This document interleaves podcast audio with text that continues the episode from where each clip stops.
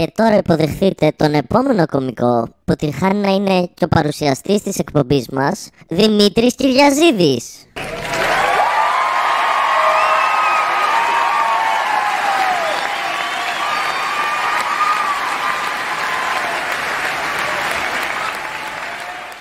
Ου! Ου! Ου! Ου! Ου! Ου! Γεια σας! Γεια σας! Καλώς ήρθατε! Καθίστε! Τα έχουμε ξαναπεί. Δεν χρειάζεται να σηκώνεστε για μένα. Καθίστε παιδάκια. Καθίστε και όλα θα πάνε καλά. Γεια σας! Καλώς ήρθαμε στο Mental Breakdown νούμερο 4 του 4. Είναι... Τι μέρα είναι σήμερα; Είναι, είναι Σάββατο.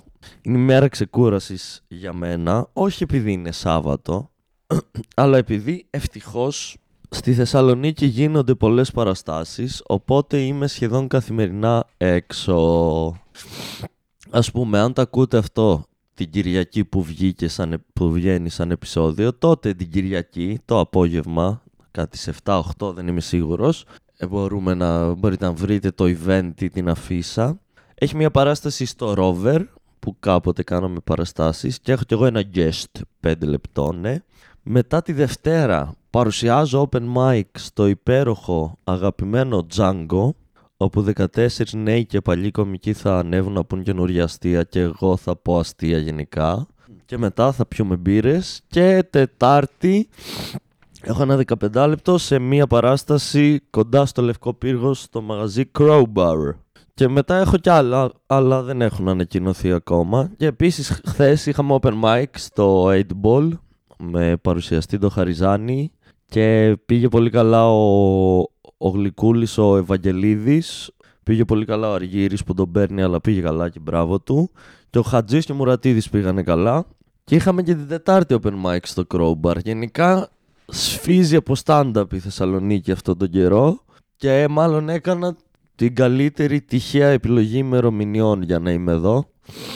Καθώς όπως σας εξήγησα νομίζω έχει παραστάσεις οπότε η θέλησή μου για ζωή ε, είναι λίγο μεγαλύτερη από το μηδέν.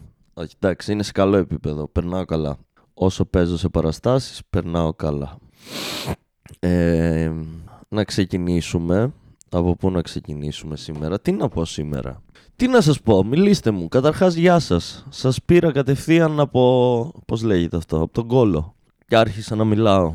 Πρωτού σας ρωτήσω πώς είστε. Αγενέστατο. Αγενέστατο και η μάνα μου θα είναι σε φάση αν με ακούσει καλά, ρε Δημήτρη. Έτσι σε μεγάλο εγώ, χωρίς να ρωτάς τον κόσμο πρώτα αν είναι καλά. Απλά ξεκινάς και να τους μιλάς. Τέτοιος έχεις γίνει. Θα μου το έλεγε αυτό αφού του με είχε κράξει για όλα τα υπόλοιπα πράγματα στην ύπαρξή μου επί 37 ώρες. Θα ήταν το τελευταίο που θα μου έλεγε, αλλά θα μου το έλεγε γι' αυτό. Τι μου κάνετε λοιπόν, ξέρετε ποιοι είστε. Ξέρετε. Ξέρετε μουνιά. Ξέρετε. Η Άρτεμις, ο Πάνος, ο Παύλος, ο Δημήτρης, η άλλη Άρτεμις, η Αγγελική, η Οδέτη, ο Δημήτρης από την Κρήτη και οι υπόλοιποι. Θα έλεγα και των υπολείπων τα ονόματα, αλλά παιδιά δεν έχουμε πάρα πολύ χρόνο για να πω 70 ονόματα και δεν είμαι και σίγουρος ποια είναι τα υπόλοιπα ονόματα. Καταλάβατε; Αλλά γεια σας σε όλους σας. Ελπίζω να είστε καλά. Η ζωή να είναι όμορφη. Ε, είναι τέλειο Οκτώβρη και την τελευταία εβδομάδα έχω συνειδητοποιήσει ότι πλέον έχουμε μπει στην εποχή που το βράδυ χρειάζεται μπουφάν, αλλά εγώ δεν φοράω μπουφάν. Πρώτον, γιατί είμαι άντρας. Δεύτερον, γιατί είμαι άντρας από την Αλεξανδρούπολη και έχω συνηθίσει τα κρύα. Τρίτον, γιατί είμαι άντρας από την Αλεξανδρούπολη που ενώ όλοι φορούσαν μπουφάν στο σχολείο, εγώ πήγαινα ακόμα με κοντομάνικα. Και τέταρτον, γιατί είναι ακόμα Οκτώβρης είναι ακόμα φθινόπορο. Εμένα ο καιρός δεν θα με νικήσει. Δεν θα του κάνω το χατήρι να βάλω μπουφάν τέλειο Οκτώβρη. Ωραία. Για ένα κούτελο ζούμε. Ποιο κούτελο θα με ρωτήσετε; Όποιο κούτελο μείνει εκεί για να το χύσουμε. Σεξιστικό αστείο από το πουθενά Απλά για να τριγκάρουμε τους βλάκες Ναι, για ένα μέτωπο ζούμε κύριε Τι έλεγα πριν το μέτωπο; Αν ναι, για το μπουφάν δεν βάζω μπουφάν. Να πάτε να γαμηθείτε. Πρώτα θα πάει 15 Νοέμβρη και μετά θα το συζητήσουμε το μπουφάν. Α, ναι, και ο τελευταίος λόγος που δεν βάζω μπουφάν, και ίσως ο πιο σημαντικός από όλους τους προηγούμενους, είναι ότι γενικά με τα ρούχα έχω ένα. Έχω την εξής σχέση. Θέλω να φοράω όσα λιγότερα γίνεται γιατί όσα περισσότερα έξτρα ρούχα έχω, νιώθω ότι έχω περισσότερα πράγματα να κουβαλάω και ότι με περιορίζουν. Ε, και ότι με περιορίζουν και ότι πρέπει να έχω και το νου μου να μην τα χάσω. Οπότε αυτός είναι ο βασικός λόγος που δεν φοράω μπουφάν ενώ έχει κρύο τώρα. Μπουφάν. Επίσης συνειδητοποίησα, επιβεβαίωσα για άλλη μια χρονιά αυτό που λέω εδώ και πολλά χρόνια ότι πλέον δεν έχουμε τέσσερις εποχές. Δηλαδή μπορεί να είναι Οκτώβρης και να λέμε «Α, είναι φθινόπορο», αλλά δεν υπάρχει φθινόπορο και άνοιξη σαν concept όπως υπήρχαν παλιά. Δηλαδή το καθένα κρατάει ένα μήνα max και μετά πάμε στο, στο επόμενο. Ουσιαστικά έχουμε πέντε μήνες καλοκαίρι, ένα μήνα φθινόπορο, πέντε μήνες χειμώνα, ένα μήνα άνοιξη. Γι' αυτό τόσο γρήγορα από την πρώτη μέρα που έβαλα φούτερ έφτασε η πρώτη μέρα που βάζει ο κόσμος μπουφάν. Αλλά εγώ δεν θα κάνω, δεν θα... εγώ δεν θα πέσω θύμα της υπερθέρμανσης του πλανήτη που εσείς δημιουργείτε βλάκες, ζώα, άχρηστοι άνθρωποι. Όχι, εγώ δεν θα πέσω θύμα. Εγώ θα κρατήσω τις παραδόσεις και όπως οι πρόγονοί μου Οκτώβρη μήνα δεν φορούσαν μπουφάν, έτσι και εγώ θα περιμένω να μπει Νοέμβρης γιατί όχι Δεκέμβρης. Καλά όλα αυτά Δημήτρη, αλλά μήπως έτσι κρυώνεις το βράδυ και μετά έχεις μίξες και φλέματα; Ε, ναι, αλλά ξέρετε κάτι. Είναι το τίμημα που πρέπει να πληρώσω για να κάνω την επανάστασή μου και να μην φοράω μπουφάν το βράδυ. Οπότε δεν με πειράζει. Μιλώντας για μπουφάν, πάμε λίγο στην χθεσινή ημέρα που έγινε το 8 ball και μετά το 8 ball προφανώς τι κάναμε σαν σωστή κομική στη Θεσσαλονίκη πήγαμε στο Django να πιούμε μπύρες. Και μετά το Django που μας διώξαν τι κάναμε, φύγαμε και πήγαμε να πάρουμε αστικούλι. Και μπαίνουμε στο αστικούλι και μία στάση μετά από μας μπαίνουν δύο τυπάδες μέσα, κάθονται απέναντί μας. Ο ένας είναι αδιάφορος και από εξωτερική εμφάνιση και από το τι γίνεται τριγύρω, δεν είναι ότι κάνει κάτι για να μας τραβήξει την προσοχή. Ο άλλος βέβαια, ο φίλος του, το αλφα mail αυτής της παρέας δύο ανθρώπων ή που νομίζει ότι είναι το αλφα mail και οι υπόλοιποι τον κοροϊδεύουν, ένα από τα δύο, ήταν ένα παιδί 22 χρονών, 23, 25 max, που είχε την εξής αμφίεση. Άσπρο κατάς, κάτασπρο μπουφάν, άσπρο τζιν, άσπρα Nike παπούτσια, μία μπλούζα κοντομάνκι δεν θυμάμαι τι χρώμα ήταν κάτω από το μπουφάν, και πάμε στα σημαντικά. Σκουλαρίκια στα αυτιά διαμαντάκια. Και δύο αλυσίδες με διαμαντάκια ή ψεύτικα διαμαντάκια, κανείς δεν ξέρει.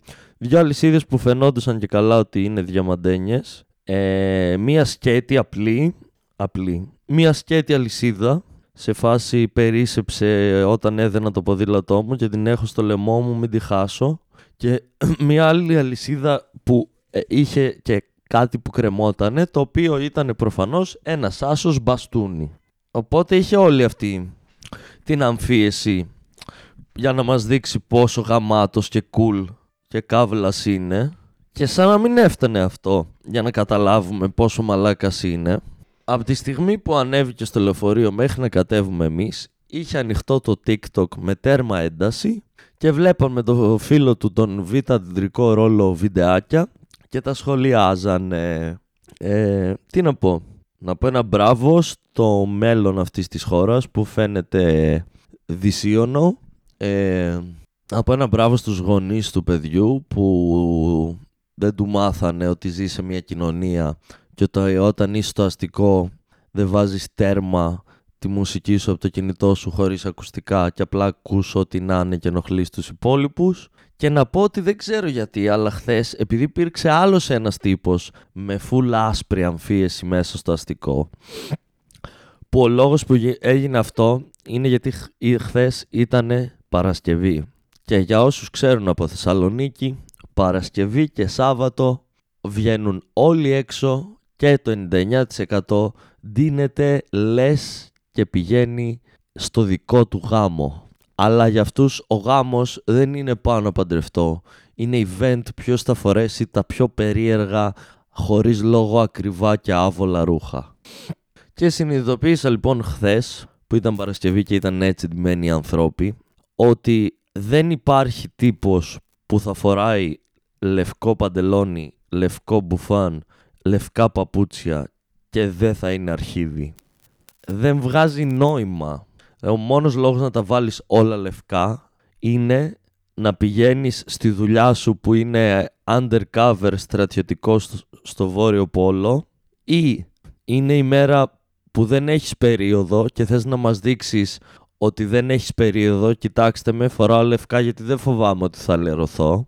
Οπότε μας δείχνεις και ότι δεν έχεις περίοδο, δηλαδή ότι είσαι σε αναπαραγωγική περίοδο της ζωής σου, όχι σε περίοδο αιματολογική, σε αναπαραγωγική φάση και ότι μπορούμε να σε γαμίσουμε. Ή μας δείχνεις πόσο, ή θες να μας δείξεις πόσο καλό πλυντήριο έχεις και κοιτάξτε πόσο άσπρα βγαίνουν τα άσπρα ρούχα από το πλυντήριό μου. Ή νομίζεις ότι είσαι άγγελος ή είναι η μέρα του γάμου σου. Θες να πας λε, λευκή και αμόλυντη, δεν ξέρω. Αλλά ναι, δεν υπάρχει άντρας που φοράει όλα του τα ρούχα ταυτόχρονα λευκά. Όλα όμως, μπλουζάκι, μπουφάν, παντελόνι, παπούτσι και τα πάντα όλα. Και να είναι άντρας που να πεις «Α, με αυτόν τον τύπο θα ράξω και θα συνεννοηθώ» ή αυτός ο τύπος πρέπει να αναπαραχθεί και να κάνουμε τα παιδιά του. Δεν μπορεί να γίνει αυτό. Δώστε μου μισό λεπτό γιατί είδα κάτι πολύ αστείο στο facebook το οποίο δεν μπορώ να το σχολιάσω τώρα γιατί ήδη είμαι, έχω φάει cancel σε διάφορα μέρη και για διάφορους λόγους όχι ότι αν φάω cancel για αυτόν τον λόγο θα αλλάξει κάτι στη μίζερη ζωή μου αλλά εντάξει δεν χρειάζεται αυτό στην ύπαρξή μας. Να πούμε ότι ο Λόγκης κλαίει, αυτή είναι η φάση του. Λόγκη, Λόγκη, Λόγκη, Λόγκη. Παιδιά, δώστε μου λίγο χρόνο. Χοντρέ, σκάσε. Σκάσε ρε. Τι είναι, έλα εδώ. Έλα εδώ. Έλα εδώ, βρε βλάκα. Τι κλαις. Λόγκι, έλα να το πεις στο μικρόφωνο τουλάχιστον. Έλα, έλα. Τι έλεγα, ναι, λευκά μπουφάν. Τον παίρνετε. λευκά μπουφάν. Λευκά μπουφάν, μπουφάν λευκά. Πάμε, τι άλλο να πούμε; Έγινε τίποτα που ήθελα να πω από χθες. Εκτός από τους ενοχλητικούς τυπάδες το αστικό. Δεν θυμάμαι. Οπότε πάμε... Λοιπόν, πάμε να πούμε για μία μέρα πριν πολύ καιρό, πριν, πριν, κάτι, πριν κάνα δυο μήνες, ένα μήνα που ήμουνα σπίτι και βαριόμανε και λέω πώς θα περάσω την ώρα μου και ανοίγω το Netflix με το σκεπτικό ότι το πληρώνεις που το πληρώνεις βρεγίδι, ας το χρησιμοποιήσεις που και που. Ανοίγω λοιπόν το Netflix και λέω τι θα δω, τι θα δω και βλέπω ένα ντοκιμαντέρ που λέγεται Συσπήραση. Και λέω, όχ, κάτι μου λέει ότι αυτό ακούγεται σαν καλό hate watching. Και ξεκινάει λοιπόν αυτό το ντοκιμαντέρι με έναν τύπο ο οποίος έχει και καλά οικολογική συνείδηση και του τα έχει σκάσει ζωή και θέλει να βοηθήσει να σώσουμε τον πλανήτη. Και λέει πώς θα το σώσω τον πλανήτη; Θα σταματήσω να χρησιμοποιώ πλαστικό, θα αρχίσω να τα χρησιμοποιώ όλα ε, να, χάρτινα ό,τι ήταν πλαστικό, καφέδες, δεν ξέρω εγώ τι. Θα παίρνω μαζί μου καλαμάκια έξω και ποτήρια, θα, θα σώσω εγώ τον πλανήτη. Και το έκανε αυτό για λίγο καιρό από ό,τι μας δείχνει και μετά κατάλαβε ότι έτσι δεν σώζει το πλανήτης. Άργησε λίγο, αλλά το κατάλαβε. Βέβαια το να καταλάβεις ότι έτσι δεν σώζει το πλανήτης δεν σημαίνει ότι έχεις βρει και πώς να το σώσεις. Οπότε μπορεί και το επόμενο σου βήμα να είναι χαζό. Και πάμε στο επόμενο του βήμα, το οποίο ήταν απλά να αρχίσει να δίνει λεφτά σε όλες τις ΜΚΟ που λένε ότι...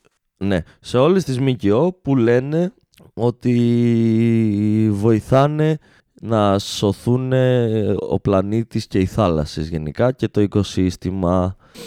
Μετά από αυτό κατάλαβε ότι ούτε αυτό βοηθάει όντως στην τελική αν το κάνει μόνος του, οπότε αποφάσισε να μάθει μερικά πράγματα για τη, για τις, για τη μόλυνση των θαλασσών από σκουπίδια και όπως έκανε μία έρευνα ψάχνοντας να μάθει για τα πλαστικά και για τα λίματα που αφήνουμε στις θάλασσες. Εκεί συνειδητοποίησε και άλλη συνειδητοποίησε από το φίλο μας. Αρ, αργούσε λίγο, ζούσε λίγο σε άλλο, σε άλλο πλανήτη στον εγκέφαλό του αλλά σιγά σιγά βήμα βήμα έκανε μικρές συνειδητοποιήσεις και μετά συνειδητοποίησε ότι α ξέρεις τι Το πρόβλημα στις θάλασσες δεν είναι τα πλαστικά καλαμάκια. Το πρόβλημα στις θάλασσες, γιατί λέει, σου, αυτός είχε στο μυαλό του πετάμε πλαστικά καλαμάκια στις θάλασσες, τα τρώνε η καρέτα καρέτα, πεθαίνουν και έτσι χάνονται η καρέτα καρέτα και έτσι μετά χαλάει το οικοσύστημα στην περιοχή και σιγά σιγά έτσι θα καταστρέψουμε όλα τα είδη ζώων. Αυτό ήταν το σκεπτικό του. Αλλά μετά συνειδητοποίησε ότι τα, τα ζώα που πεθαίνουν από πλαστικό στη θάλασσα είναι πάρα πολύ λίγα και ότι τα περισσότερα ζώα που πεθαίνουν και είναι ε, σε είδη υπό εξαφάνιση είναι ζώα τα οποία αλλιεύονται κατά λάθος από ψαράδες πάνε ψαράδες δηλαδή να, να, να ψαρέψουν με τη βάρκα τους ε, τσιπούρες και όπως πετάνε δίχτυα μαζεύουν κατά λάθος και ένα δελφίνι το οποίο ψοφάει και ότι τα περισσότερα ζώα πεθαίνουν έτσι. Οπότε σου λέει εφόσον τα περισσότερα ζώα πεθαίνουν έτσι στη θάλασσα, πώς το λύνουμε αυτό το πρόβλημα; Σταματάμε να ψαρεύουμε τόσο πολύ. Ιδεάρα παιδιά. Οπότε μετά στο υπόλοιπο στο υπόλοιπο ντοκιμαντέρ, το οποίο παράτησα στη μέση γιατί δεν μπορούσα να ακολουθήσω άλλο το σκεπτικό του. Στο υπόλοιπο λοιπόν ντοκιμαντέρι προσπαθεί να μας πείσει με επιχειρήματα και να μας εξηγήσει ότι στην τελική το πρόβλημα που υπάρχει με τα, ζώα, με τα ψάρια και με τα ζώα που ζουν στη θάλασσα που πεθαίνουν είναι η υπεραλληλία. Και άρα για να λυθεί αυτό το πρόβλημα αυτό πρέπει να κάνουμε είναι να σταματήσουμε να ψαρεύουμε τόσο πολύ. Και κάπου εκεί εγώ σταμάτησα να ασχολούμαι με αυτό το ντοκιμαντέρ. Είχα πάρει το hate watching που χρειαζόμουν σαν άνθρωπος. Γιατί για τον πολύ απλό λόγο ότι αυτός ο άνθρωπος, ο 20 κάτι χρονών που έκανε αυτό το ντοκιμαντέρ, δεν μπορούσε να καταλάβει εγκέφαλός του ότι ψαρεύουμε και αυτά τα ψάρια αν εξαιρέσεις αυτά που πεθαίνουν κατά λάθος, που τυχαίνει δηλαδή κάποια πάνε να ψαρέψουν και σκο... πεθαίνει κατά λάθος ένας καρχαρίας, πεθαίνει κατά λάθος ένα δελφίνι, πεθαίνει κατά λάθος μια καρέτα, καρέτα. Δεν μπορούν να καταλάβουν λοιπόν αυτοί οι άνθρωποι, ο, ο συγκεκριμένος τυπάς, δεν μπορεί να καταλάβει ότι ο λόγος που πάμε να ψαρέψουμε τα υπόλοιπα ψάρια είναι γιατί μετά τα πουλάμε, γιατί κάποιος τα τρώει, γιατί είμαστε πάρα πολλοί άνθρωποι στον πλανήτη και κάτι πρέπει να φάμε. Οπότε λέει ο τρόπος για να το λύσουμε αυτό είναι να σταματήσουμε να ψαρεύουμε τόσο πολύ. Φίλε μου γλυκέ, δεν γίνεται να σταματήσουμε να ψαρεύουμε τόσο πολύ γιατί είμαστε 7,5 γαμημένα δισεκατομμύρια, πεθαίνουμε από την πείνα και κάτι πρέπει να φάμε. Το πρόβλημά σου και εκεί είναι που το χάνεις και εκεί είναι, και εκεί που είναι που φαίνεται ότι ζεις σε άλλο πλανήτη και δεν καταλαβαίνεις ποιο είναι το πρόβλημα που εσύ πιστεύεις ότι δημιουργεί τα υπόλοιπα προβλήματα και προσπαθείς να παλέψεις ένα πρόβλημα που στο μυαλό σου υπάρχει αλλά δεν είναι το σωστό πρόβλημα. Το πρόβλημα λοιπόν με το δικό σου θέμα που είναι η θάλασσα και τα ψάρια και η καρέτα καρέτα δεν είναι το ότι ψαρεύουμε πολύ βλάκα. Είναι το ότι είμαστε πάρα πολλοί άνθρωποι. Δεν πρέπει να μειώσουμε το ψάρεμα, πρέπει να σταματήσουμε να αναπαραγόμαστε πρέπει να σταματήσουμε να κάνουμε κουτσούβελα, γιατί τα κουτσούβελα μετά χρειάζονται τροφή. Και για να βρεις τροφή πας και στη θάλασσα που έχει τροφή. Άρα το ντοκιμαντέρ σου δεν θα έπρεπε να είναι «Α, παιδιά, σταματήστε να αγοράζετε συχνά ψάρια, γιατί έτσι πάνε και ψαρεύουν οι ψαράδες και φάτε μόνο μπρόκολο». Πρώτον, γιατί δεν γίνεται να έχεις μία σωστή δίαιτα και να πάρεις ό,τι συστατικά χρειάζεται ο οργανισμός σου μόνο από μπρόκολα. Και δεύτερον, γιατί κάποιοι άνθρωποι δεν έχουν την πολυτέλεια σαν και σένα να πούνε δεν μπορώ να φάω ψάρι, θα φάω κάτι άλλο, γιατί ζουν σε περιοχές που αναγκαστικά έχουν πολύ ψάρι γιατί είναι δίπλα στη θάλασσα και, πρέ... και τρώνε κι αυτοί περισσότερο ψάρι. Άρα το πρόβλημά σου είναι ο υπερπληθυσμός ηλίθιε, ο υπερπληθυσμός. Αυτό είναι το πρόβλημα. Και είμαι σίγουρος ότι είσαι ο ίδιος μπούφος που κλαίγεται για την υπεραλίευση και μετά θα πας να κάνεις παιδιά και απλά δεν θα τους δίνεις να, τρως, να τρώνε ψάρι. Δηλαδή θα δημιουργήσεις το έξτρα πρόβλημα που είναι το πρόβλημα που καταλήγει στο πρόβλημα που σε ενοχλεί. Τα παιδιά είναι το έξτρα πρόβλημα που δημιουργείς εσύ.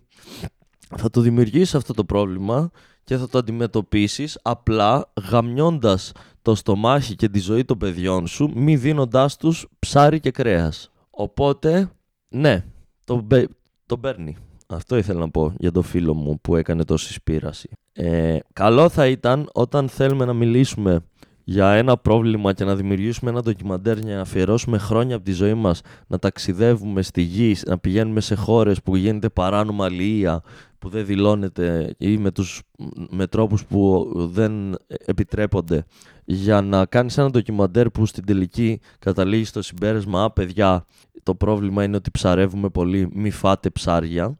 Ε, είσαι λίγο μπουνταλάς. Αν δεν καταλαβαίνεις ότι το πρόβλημα είναι ότι τρώμε ψάρια γιατί είμαστε άπειροι άνθρωποι και κάτι πρέπει να φάμε να μην φάμε ψάρια, αλλά βάζω στοίχημα ότι είσαι ο ίδιος που άμα πούμε παιδιά, κάνουμε σε εργαστήρια δοκιμές, κάνουμε breeding τροφές και σπόρους και πειράζουμε το DNA τους για να είναι πιο ανθεκτικοί και να μπορούμε να φυτέψουμε παραπάνω τροφή για να είναι πιο φθηνή και να μπορούν να φάνε περισσότεροι άνθρωποι, θα λες: Α, δεν κάνει να, να φτιάχνουμε τέτοια πράγματα στο εργαστήριο. Πρέπει να είναι όλα βιολογικά και όπως είναι από τη φύση τους. Επάνε να μείνει σε μία σπηλιά, μόνος σου, γυμνός και ζεις την έτσι τη φασούλα σου. Εγώ αυτό έχω να προτείνω.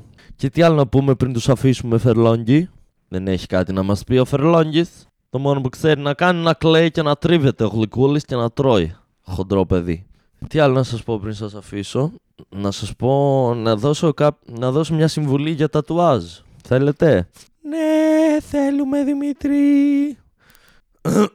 Πες μας. Πες μας. Λοιπόν, παιδιά, έχει τύχει να μιλήσω με κόσμο που δεν έχει τατουάζ και να με ρωτήσουν Πονάνε τα τατουάζ Δημήτρη; Πόσο πονάνε; Λοιπόν, όταν κάνεις τατουάζ Εκτός το ότι τα περισσότερα Εκτός το ότι δεν είναι πόνος Ωραία, δεν είναι πόνος Είναι μια πολύ περίεργη αίσθηση Είναι λίγο σαν να κόβεσαι ελάχιστα Λίγο σαν να καίγεσαι είναι, είναι ένας περίεργος συνδυασμός αισθήσεων και είναι λίγο διαφορετικό όταν ξεκινάει και είναι λίγο διαφορετικό μετά από μία ώρα συνεχόμενου χτυπήματος.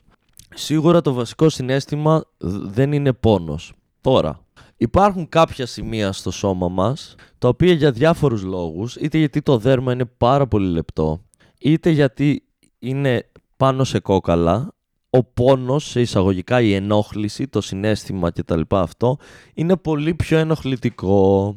Κάποια από αυτά, ας πούμε, είναι η μέσα πλευρά από το χέρι, από το μπράτσο, ένα, ένα παράδειγμα, είναι ε, τα πλευρά, το στομάχι, το γόνατο, ο αγκώνας, τέτοια σημεία ενοχλητικά, που απλά αυτά τα σημεία θα πονέσουν περισσότερο. Τώρα, υπάρχουν δύο πράγματα στο τατουάζ, τα οποία είναι πολύ πιο ενοχλητικά και επίπονας σε εισαγωγικά από το ίδιο το τατουάζ. Και αυτά είναι το καθάρισμα που σου κάνει ο τατουατζής με το που έχεις τελειώσει το τατουάζ που παίρνει ένα χαρτί και έχει ένα διάλειμμα που έχει μέσα ενόπνευμα και στο καθαρίζει και στο περνάει και στο τρίβει για να φύγει το έξτρα μελάνι και το αίμα το οποίο τσούζει σαν διάολος κυρίως σε μεγάλα τατουάζ. Δηλαδή, αν έχεις κάνει ένα μικρό περιγραμματάκι, δεν το καταλάβεις τόσο. Αλλά αν έχεις ένα μεγάλο τατουάζ που έχει πολύ γέμισμα μέσα, οπότε έχει τρυπηθεί πάρα πολύ σε όλη αυτή την περιοχή, τότε περνάει όλο το ενόπνευμα μέσα από το δέρμα σου στην πληγή εκείνη και το συνέστημα είναι αρκετά ενοχλητικό. Για μένα πιο ενοχλητικό από το ίδιο το τατουάζ.